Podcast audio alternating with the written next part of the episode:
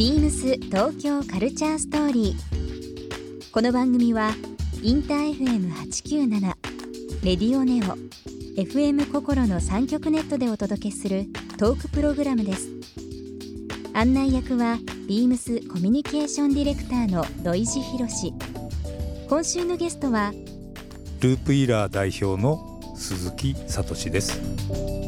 釣り網スウェットを広めたブランドループウィラー代表の鈴木聡さん。ビームスとは2006年から素材開発を共同で取り組んだ LW ミドルを発表したほか2017年には新たな別注生地となる LW エクストラライトプラスそして昨年はループウィラー20周年とビームスプラス20周年を記念した別注スーパーヘビーウェイトスウェットも発売されるなど深く関わってきました。そんな鈴木聡さんにものづくりへのこだわりや多彩な趣味のお話などさまざまなお話を伺います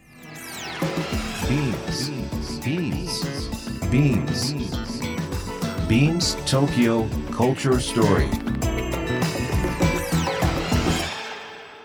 Beams Tokyo Culture Story.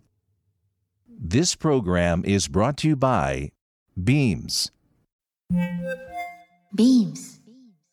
ありとあらゆるものをミックスして自分たちらしく楽しむ。それぞれの時代を生きる若者たちが形作る。東京のカルチャー。Beams 東京カルチャーストーリー。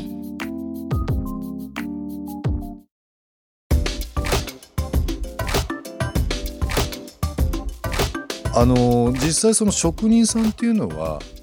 若い方とかもいらっしゃるそうなんです。まず最初にこのループイラーを立ち上げる時に、うん、もう職人さんがみんな古い人ばかりなので、うん、あの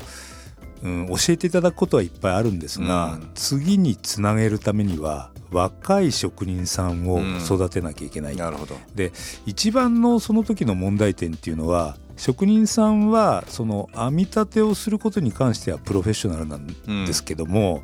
自分で編んだものが何になってるのかっていうことに関してこうきちっと情報がまあ降りてきていない、要するにだからコミュニケーションが取れていないっていうのがこの日本のまあこのちょっと繊維産業の問題点だったんですね。そうですね、はい。なので僕は最初にその編み立て工場のえー、息子をちょっと4年半ほど預けてくれと、うん、その社長に、はい、お願いして、うん、で、えー、東京で一緒に働いて、うん、で自分たちの工場で作った生地はこういうふうになって、こういうものになってで実際お客様がお店にいらしてくれて、ええ、その大切なお財布から大切なお金を出してこれを買って笑顔になってくれる、うん、このやっぱりまあループというかサイクルというかそれを実体験してもらって、うん、やっぱりその編み立ての現場になんかちょっとでもこう誇りみたいな楽しさみたいなのを持ち帰ってもらいたかったんです。なんでまずはそこからそのものを作るっていうのもやったんですけどまずは人からやらないと次につながんないなと思って確かにそうですね、うん、和歌山の工場で同じ世界っていうか同じ風景の中で延々とずっとものを作るよりはやっぱりいろんな人その手に取る人がどういう顔でどういう気持ちで変われるかっていうのを見るとやっぱり違いますもんね。まあでも本当にまあ私たちビームスもはじめあとまあナイキ、えー、マーガレット・ハウエル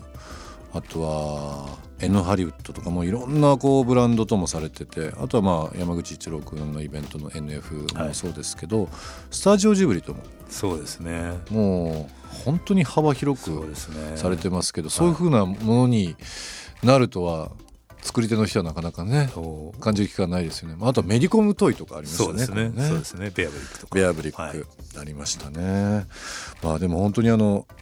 ある意味その鈴木さんのこだわりというのがその柔軟性だとかその感性だとかっていうので若い人にもこう響いてるっていうのが現状だなっていうふうには本当に思うんですけどもね。釣り網っていうのはその今世代が変わって年配の人だけじゃなくて若い人にもこう継がれてるということなんですけどもまあ今本当に後継者問題まあ、あとはまあ日本の文化っていうのはまあ世界の人がこう注目されてる中なかなかこう後継ぎがいないというのがね問題視されてますけど鈴木さんの中で、まあ、仮にこのスウェットアイテムとかその釣り闇という言葉出てますけど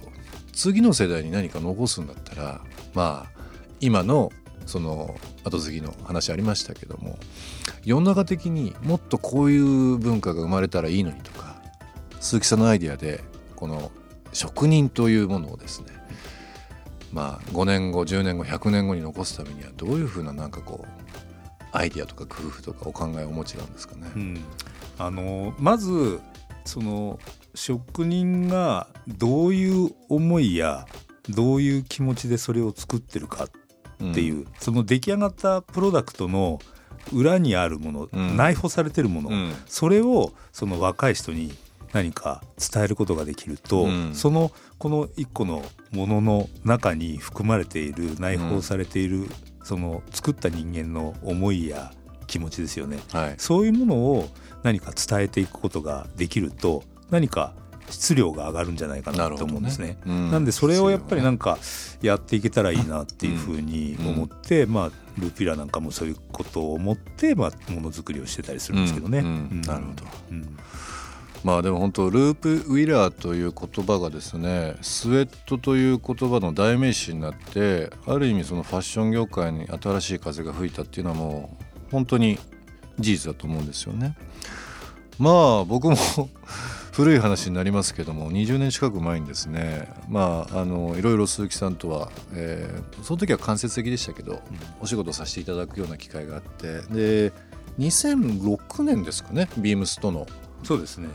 スタートスタート、はい、まあ、もう長いお付き合いにもなりましたけども、まあ、当時からもそうですけど企画自体もそうですし、まあ、最近だとこう素材開発とかあとはまあ私たちが何かこうイベントやるときに逆に相談しに行ったりだとかっていう、最近だと寅さん寅さんありましたね。寅さんのループイラーのスウェットでできた腹巻きとかありましたね、お守り袋お守り袋とか。なんかいろんな形であのいろんな面白いコラボをさせていただいておりますけども。まあでも2006年あの鈴木さん僕今でも覚えてるんですけどね。えー、そのぐらいの時期に2010年前だと思いますけども。アメリカのオレゴン、えー、ポートランドのナイキの本社のチームがですね、えー、日本に来ると、まあ、いわゆるお偉いさんたちが。はい、でナイキのチームにちょっと相談受けてですねちょっとその東京案内してくれという部分で、まあ、ビームスも含めていくつかショップを回って最後に原宿のビームスプラスというお店ありますけどもそちらでこのルーピュラーの、まあ、説明というかですね私が知ってる範囲ですけどもいや実はこのラジオの中でもお話しましたけどもアメリカであったその織機っていうのが今日本で生まれ変わっていろんな意味でそのアメリカの文化っていうのを良き意味で伝承していろんな消費者にそのサービスとして商品として提供してるんだという部分を話したらもう目を大きくしてですねすごくびっくりしてたんですよ。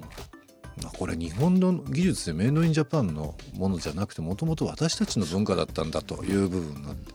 でそれもご縁があってですねナイキさんの中でなんかこうルピュラのあのラインというのもあと多分その後お話があったと思いますけどもなったりまあ僕も今日ちょっと履いてますけどナイキのスニーカーの別注につながるようなことも含めてそうです、ね、僕すごいだからご縁感じてるんですよ、鈴木さんのそうだよね、うん。でこの間もねなんかあのいろいろアメリカからゲストが来るから鈴木さんにちょっとお会いしていただきたいっていう部分で急に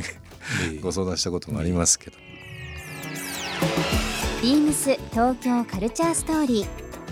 番組では皆様からのメッセージをお待ちしています。メールアドレスは beams897 アットマークインター FM.jp ツイッターはハッシュタグ beams897 ハッシュタグ beams 東京カルチャーストーリーをつけてつぶやいてください。またもう一度お聞きになりたい方はラジコラジオクラウドでチェックできます。ビームス東京カルチャーストーリー。明日もお楽しみに。ビームス。子供ビームスショップスタッフの小沢典子です。子供ビームス公式オンラインショップでは2月14日から3月15日まで赤ちゃんフェアを開催します。ボバの抱っこひも文字のベビーチェアドリーメゾンのトッポンチーノもご用意しております。ぜひこの機会にお買い物をお楽しみください。ビームス